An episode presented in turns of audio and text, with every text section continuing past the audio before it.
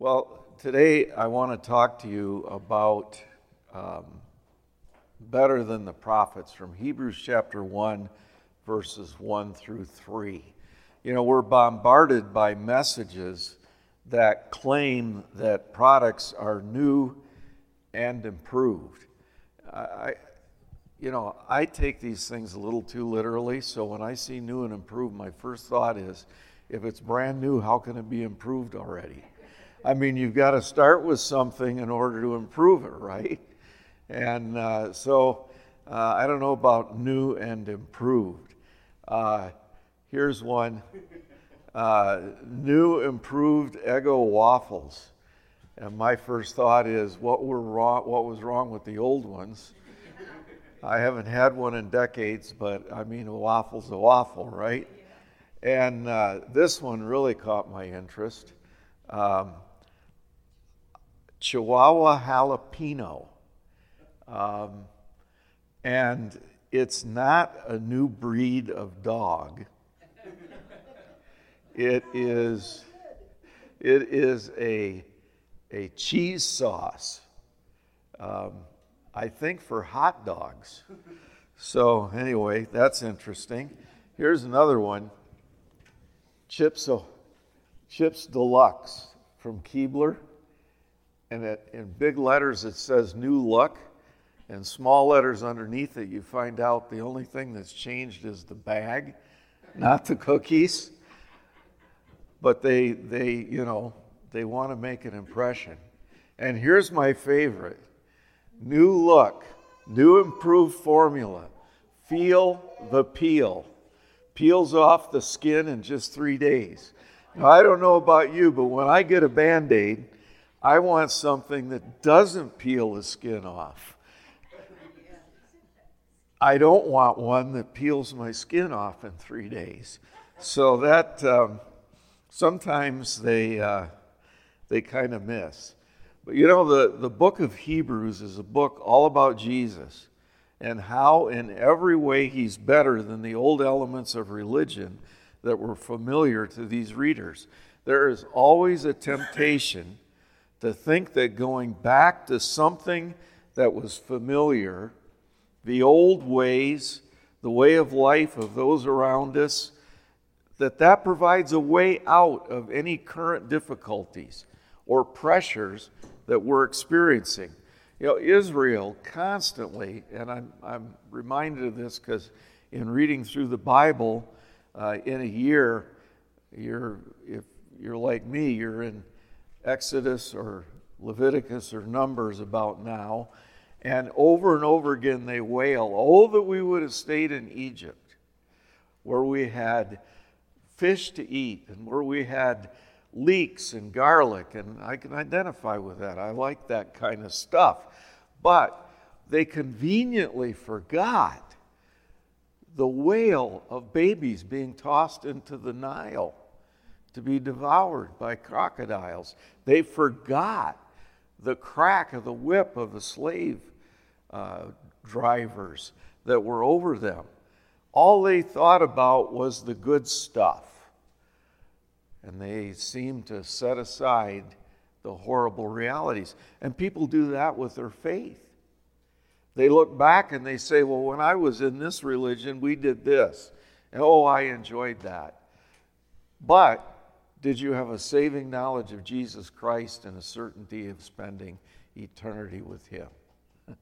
What's better, social experiences or the certainty of eternity in heaven with Jesus Christ? So, the writer of Hebrews, and I don't want to start a controversy, who I believe was the Apostle Paul, that was something Ira and I agreed on, and we had other people that argued with us. But um, and I, I don't know where Zach's at on that, but he he uh, maybe he hasn't even. Have you come to a conclusion? I don't think it's Paul. okay, well that's all right. We have good friends that that disagree with us. Dick Hester. I don't know if you knew Dick or not, but Dick did. Dick and Ira would talk about that. Well, Hebrews shows us that one of the reasons that Jesus is superior is that he is sufficient. That salvation is not Jesus plus anything that any man or angel or priest could do. Jesus is the sufficient Savior, the final and complete payment for sin that's required to make a person right with a holy, almighty God. Jesus is shown to be supreme, holding together the creation that he brought into existence, and that right now he is seated on the throne in heaven from which he rules and reigns. The amazing book of Hebrews begins in chapter 1, verses 1 through 3, with this Long ago, at many times and in many ways, God spoke to our fathers by the prophets. But in these last days, he has spoken to us by his Son, whom he appointed the heir of all things, through whom he also created the world. He is the radiance of the glory of God and the exact imprint of his nature, and he upholds the universe by the word of his power. After making purification for sins, he sat down at the right hand of the majesty on high. We want to see in these next moments this morning that Jesus is better than the prophets of old. We're going to see how God spoke in the past through the prophets, but we're going to also see that God has now spoken to us through his Son and how Jesus is superior to the prophets. You see, God spoke in the past, and yes, he used prophets. Hebrews 1 1 again. God spoke long ago, and at many times and in many ways, God spoke to our fathers by the prophets. The opening words of this letter are an affirmation of Israel's interaction with God through the previous centuries. It, it identifies with the readers uh, the author is affirming that God spoke and that he spoke to their ancestors. You know, sometimes we refer to idols as dumb idols. And many times when people make comments like that, they're referring to the fact that you must have something wrong with your thinking if you're going to worship some chunk of stone or whatever. I, I had an interesting thought this morning is that uh, Jeremiah the prophet declares that God is speaking to them. And one of the things God is trying to say is how worthless their idols are because they look like something living but can't do anything. Uh, Jeremiah 10 5, uh, Jeremiah says, Their idols are like scarecrows in a cucumber field, and they cannot speak they have to be carried, for they cannot walk. Do not be afraid of them, for they cannot do evil. Neither is it in them to do good. Worthless, dumb idols. And then I had this kind of strange thought. You know, I think modern man's idols do talk to him. we have cars that tell us what we're, where we're to go. You know, and we crave that latest technology. We have computers that talk to us, that take the written word and turn it into understandable speech. But you know what? They're still dumb because they cannot speak for God. And they cannot give us reliable messages. They can only give back to us what someone has put into them. And so the Old Testament is all about God speaking. God spoke and the universe came into existence. In Genesis chapter 1, it's recorded 10 times that God said and something came into existence. This world was shaped and filled with life, including that of all mankind because God spoke. God did not merely speak man into existence, but he formed him and breathed into him life and then spoke to with and with the man and woman that he created. God spoke to Moses, and the word of God became written. Joshua, Moses' successor, is told by God that his success is dependent upon his knowledge and obedience to the word of God that he had spoken through Moses. Joshua 1 8.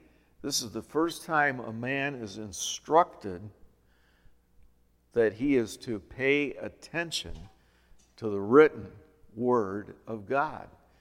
The book of the law shall not depart from your mouth, but you shall meditate on it day and night, so you may be careful to do according to all that is written in it. For then you will make your way prosperous, and then you will have good success. The writer of Psalm 119 would declare the wonder and necessity of God's word for living and a man's relationship with God. Your word is a lamp to my feet and a light to my path. Well, how did God spoke? Speak. he spoke in the past through the prophets. And how did he how he spoke? First of all, many times. Uh, God spoke to Adam and Eve after they sinned and they asked, and asked, Where are you? God spoke to them and promised a redeemer. God spoke and called Abraham from Ur. God spoke to Pharaoh and delivered his people from Egypt. God spoke to a succession of prophets from Moses to Malachi, and then God quit speaking. We call them the 400 quiet or silent years. You know, when we're trying to make a point, sometimes we'll pause, we'll stop, and we'll wait to see if everybody's listening, and then we will continue what we're saying. Well, in a sense, that's what God did at the end of the Old Testament.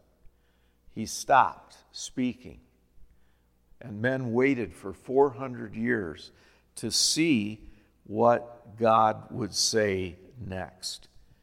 And the silence was broken when God spoke in his Son. Hebrews 1 2.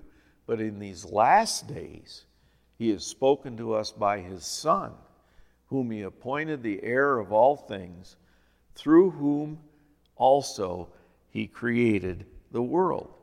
Well, not only did God speak many times, but God spoke many ways. God spoke directly to people through the prophets, plus, he used many nonverbal methods. Consider a few of those nonverbal methods. Abraham was asked to sacrifice his son Isaac. Abraham and Isaac's conversation on the way to the very mountain where Jesus would die, Isaac says, Where's the lamb for a burnt offering? Isaac knew how this worked. He was probably about 16 years old by then.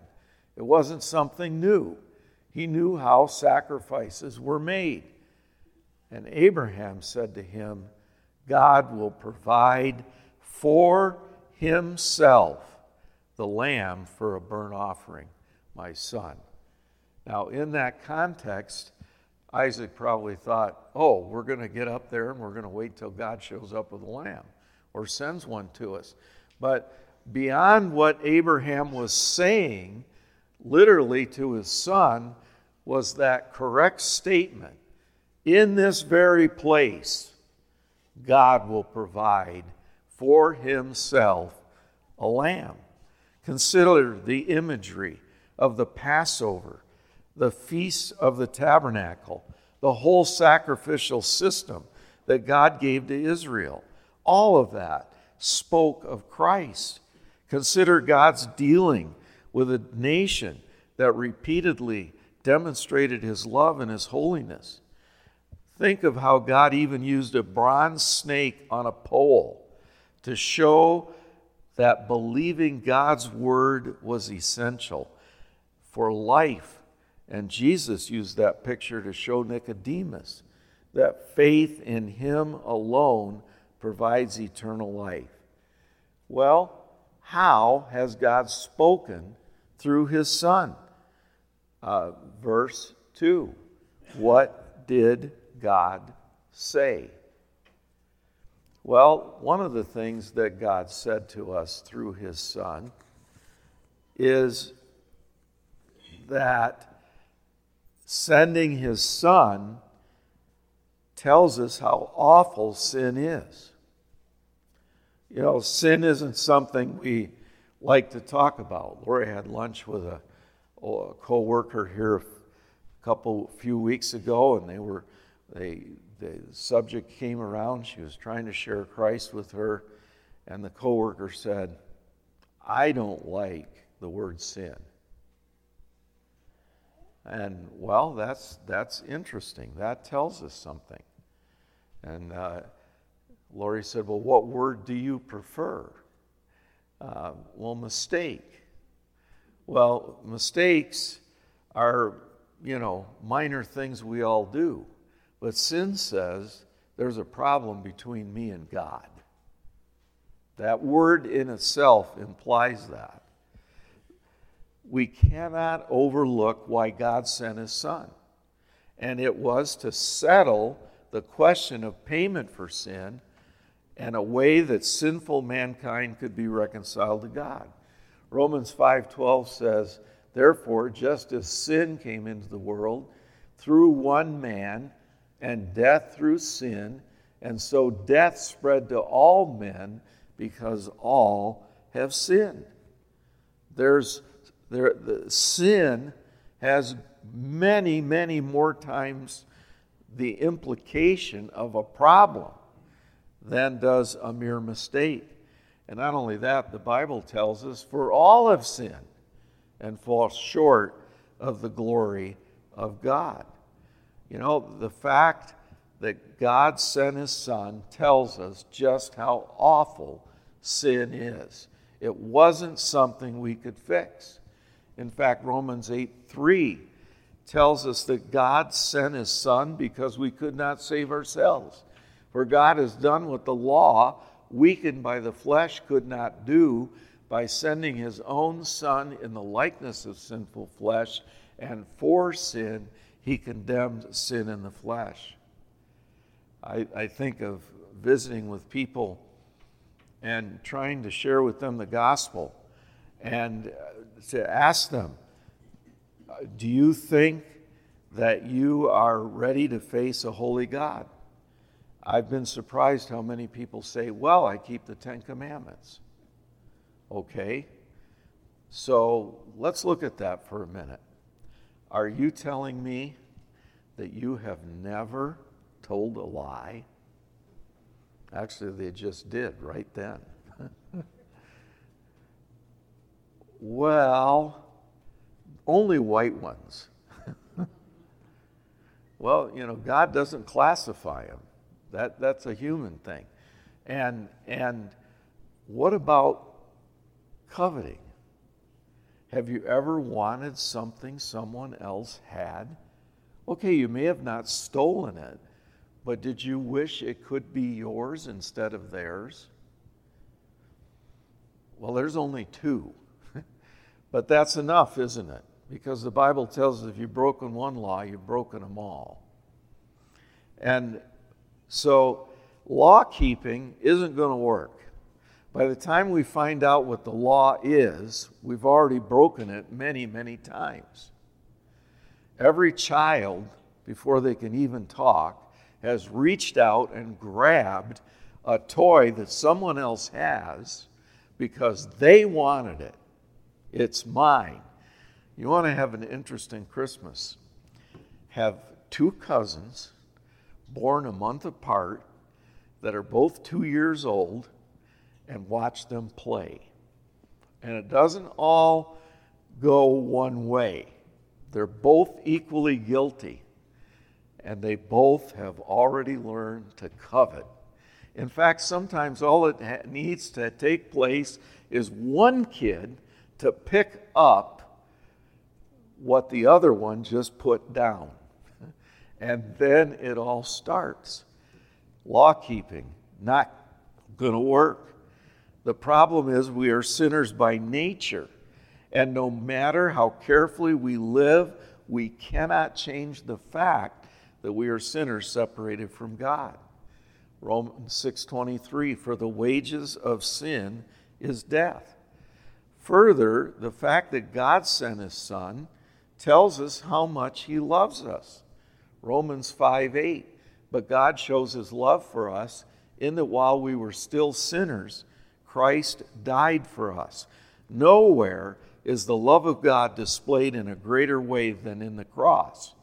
The cross is the ultimate demonstration of how much God loves us and how far he was willing to go to redeem us.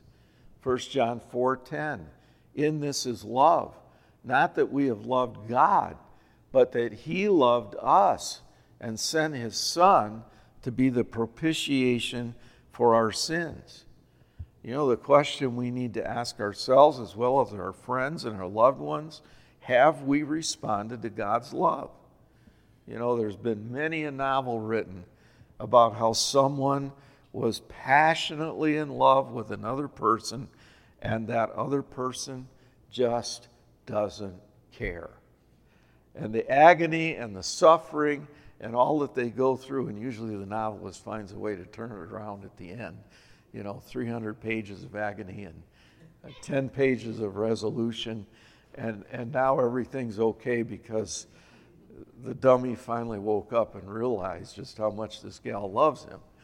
It's always a guy, right, that doesn't get it. um, maybe not in real life, but, you know, that's because they don't expect the guys to be reading that kind of literature. so, anyway, but the greatest example of unrequited love in the universe is God's love for lost mankind. And how great that love is, and yet it is rejected and even abused. We respond to God's love when we trust Jesus Christ as our Savior, when we believe His death was our propitiation the payment that satisfies God's just wrath against sin. Paul put it this way and are justified by his grace as a gift through the redemption that is in Christ Jesus, whom God put forward as a propitiation by his blood to be received by faith. And propitiation is a word we don't use very often but it means simply a payment which satisfies. And in this case, we're talking about the shed blood of Jesus Christ, the payment that satisfied God's just wrath against sin. Jesus is God's final word on sin and salvation. And trusting Jesus as one Savior is a positive response to God's final word.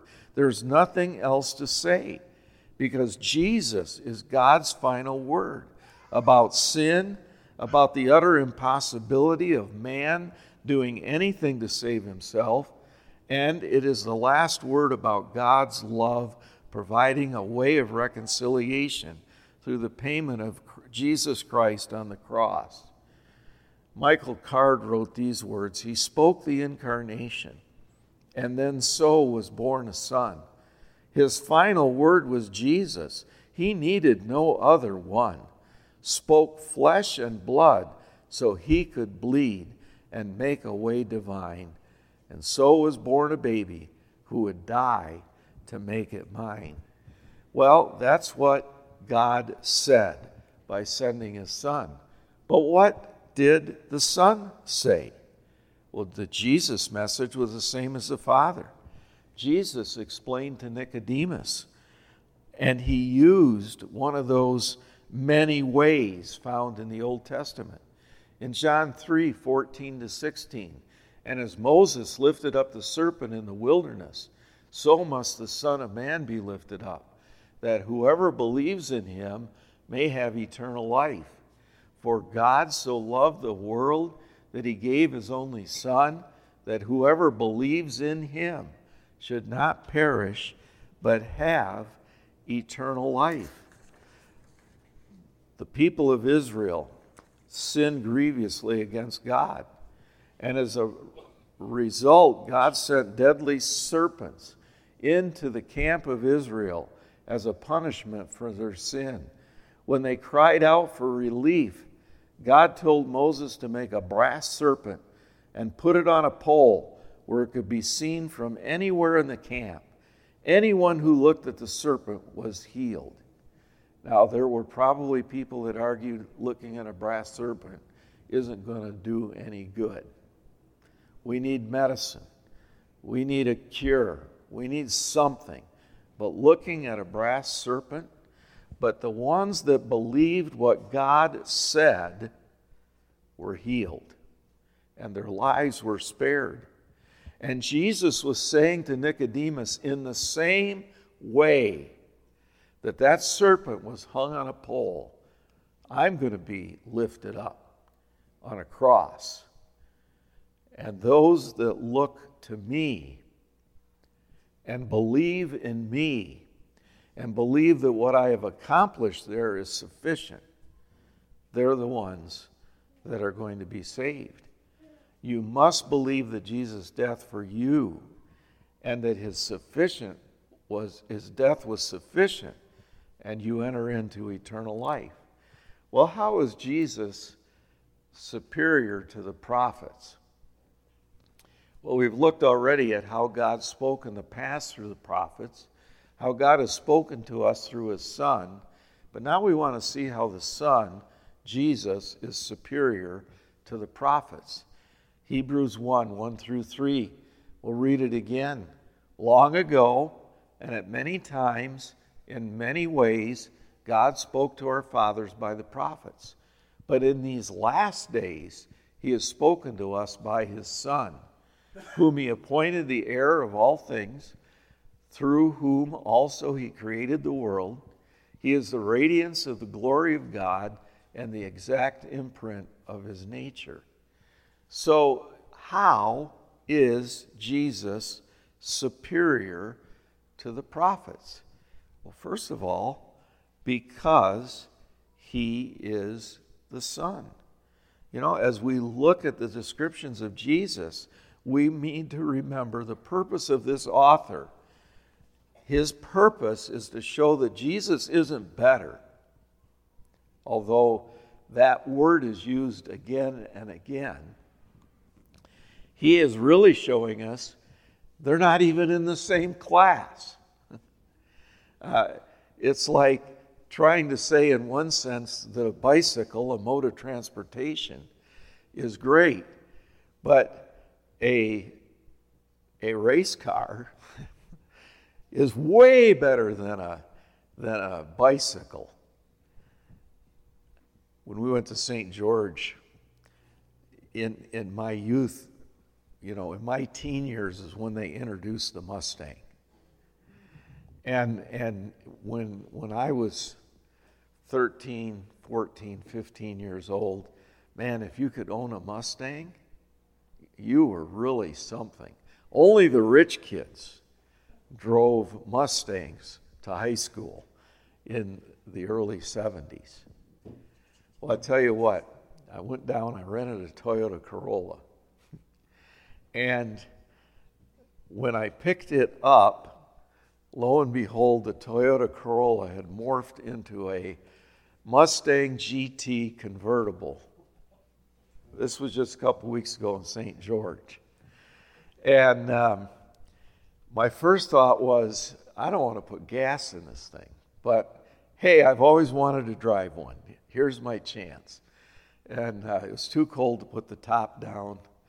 I was afraid too, you put the top down on a rental, what if you can't get it back up? You know, so we just drove it. The ride was harsh and rough. And man, when you've stepped on the pedal, yeah, it went like crazy, like nothing I've ever driven before.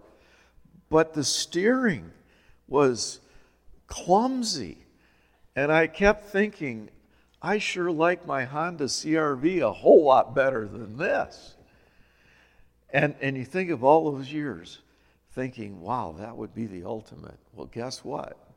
It's not better. You know, and Israel looked back and they thought, man, we have the prophets.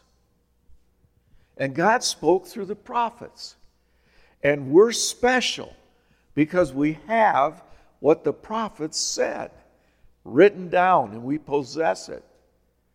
And this writer says, hey, prophets are okay. Nothing wrong with the prophet. However, Jesus is a whole other class. First of all, because he is the Son. Jesus would declare that the person who saw him had seen the Father. Prophets were good men. They delivered God's word to their generation, but they were limited in the fact that they were just men. And Jesus was God Himself in the flesh. The prophets spoke about Jesus, but they didn't even always understand what they were saying. Look at what Peter says here in 1 Peter 10 10 to 1 Peter 1 10 to 12. Concerning this salvation, the prophets who prophesied about the grace that was to be yours searched and inquired carefully, inquiring what person or time the Spirit of Christ in them was indicating when he predicted the sufferings of Christ and the subsequent glories. It was revealed to them that they were serving not themselves, but you in the things that have now been announced to you through those who preach the good news to you by the Holy Spirit sent from heaven, things into which the angels longed to look. What was Peter saying? Peter was saying, hey, the prophets talked about the Son, but they really didn't even understand what they were saying. And it says even the angels wanted to look into it, but they didn't get it either. But now, through the gospel, you get it. you understand what the prophets were saying. And you've seen how it was fulfilled in Jesus Christ. So, first of all, because he's the Son. Secondly, because he's the heir. This indicates Jesus is the heir of the universe. It all belongs to him. And we're called joint heirs with Christ because we inherit the, all of it as a result of being in Him. Jim had a, a great message last week talking about our inheritance that we have in Jesus Christ. He is the heir, and we are joint heirs with Him. But then also because He is the Creator. John 1 3 says, All things were made through Him, and without Him was not anything made that was made. Jesus created everything that exists, and only God creates. Jesus created the universe, including our world, including people, including the prophets. The prophets are part of his creation, and the prophets testified to his greatness as the creator. But then there's another reason because he possesses the visible glory of God. That visible glory was veiled during Jesus' life and ministry on earth, except for that one incredible day on the Mount of Transfiguration. And the Apostle John said, And the Word became flesh and dwelled among us. And we have seen his glory, glory as of the only Son from the Father full of grace and truth. But then there's another reason because he is God in bodily form. The, it says here, and the expression is the exact imprint of his nature. Uh, it's, it's interesting because this word means to engrave. It, it's the same word we get character from. Everything that God is, Every bit of his glory, every detail of his attributes is found in Jesus. Jesus is God in human form. And this is why Jesus could say, Whoever has seen me has seen the Father, the exact imprint of his nature. And then because he is the sustainer of the universe. It says here, he upholds the universe by the word of his power. You know, if it were not for Jesus, this whole world would just evaporate. You know, it, we, scientists can tell us about all these minute particles that make up matter. What they can't tell us is what holds it all together. Now, they've got suppositions and they've got ideas, and we also know what happens when whatever is holding matter together is dissolved, like in a nuclear explosion. and, but that so far has been only destructive.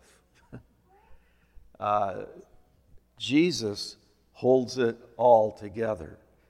Uh, it says in Colossians 1:17, and he is before all things, and in him all things hold together. And then because he is the perfect sacrifice for sin, it says here, after making purification for sins. When Jesus died on the cross, he paid the penalty for sin.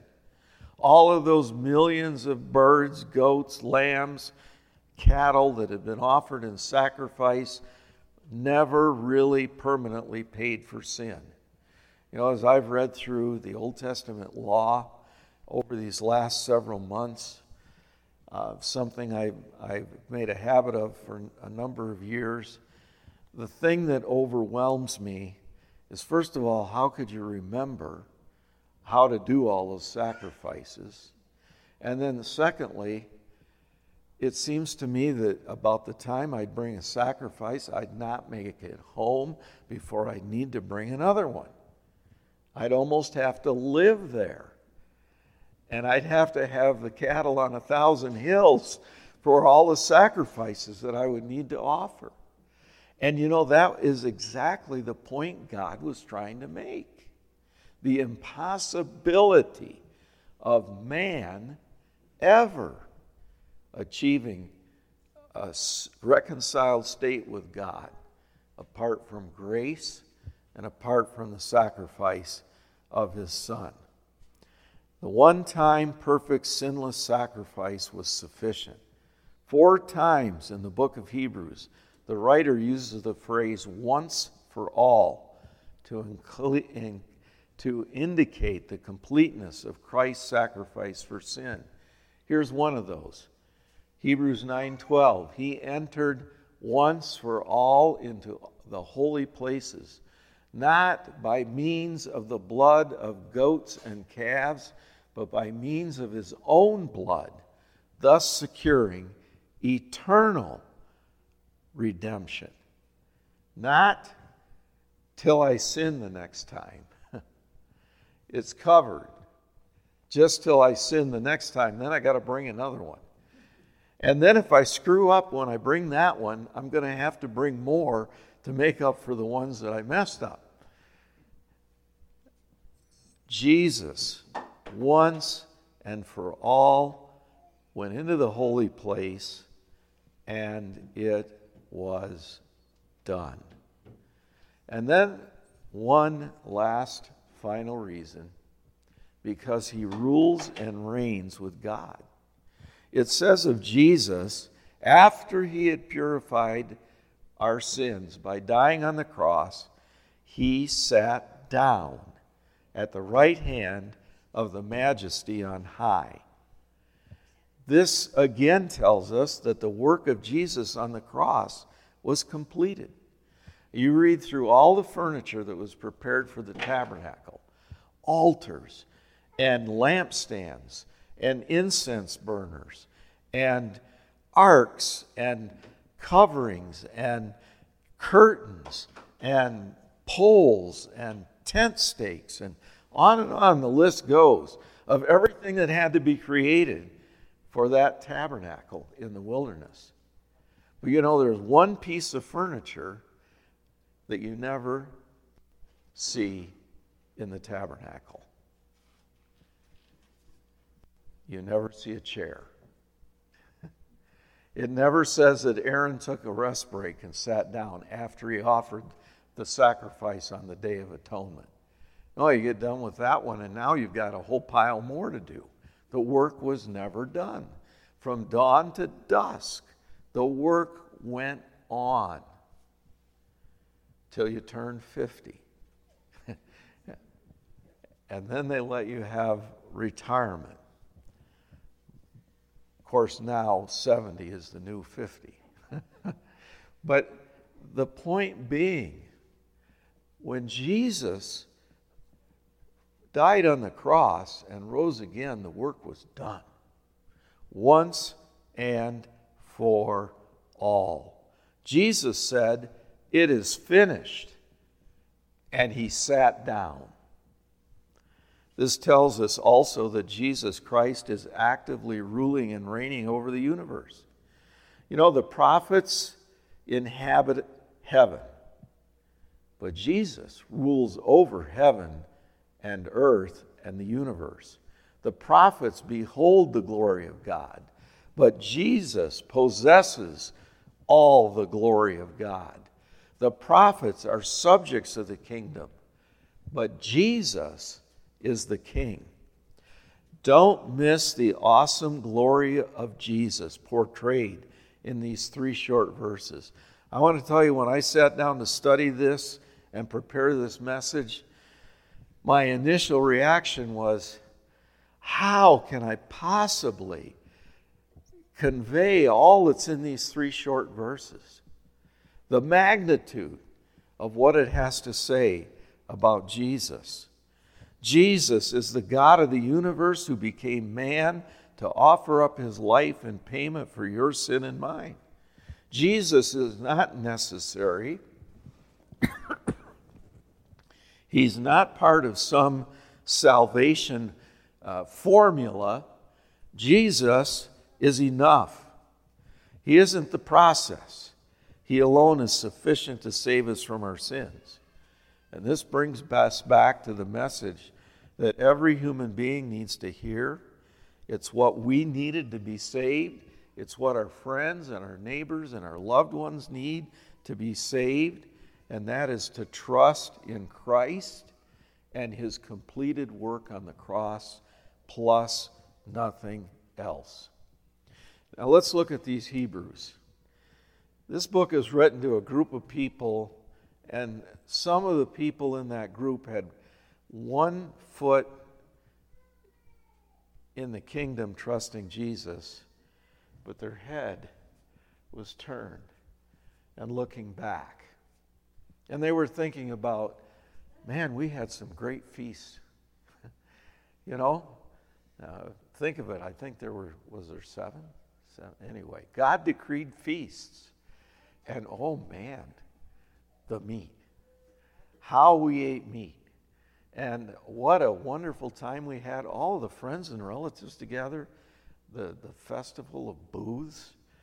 We got a week off and we just hung out and enjoyed each other and feasted. Oh, I miss those days, some of them were saying. And, and, and so they were, they were torn. And, and I see that same process sometimes in, in young believers. Oh, but I remember what it was like in my former religion and the things we enjoyed. And life was easy then. I wasn't being ridiculed and shunned and, and looked down on. And so the whole book of Hebrews is saying to these people look, Jesus is, is, is it. Jesus is what you need. Don't look back, don't look around, and don't wonder if there's anything better than following Jesus. And toward the end of the book, our author wrote these words Therefore, since we are surrounded by so great a cloud of witnesses, let us also lay aside every weight and the sin which clings so closely and let us run with endurance the race that is set before us, looking to Jesus, the founder and perfecter of our faith, who for the joy that was set before him endured the cross, despising the shame, and is seated at the right hand of the throne of God. What do we need to do? Keep your eyes on Jesus. He's better than the prophets. He's God of very God. And right now, He is seated on the throne of the universe. Keep your eyes on Jesus. Let's pray. Father, we are thankful for Jesus.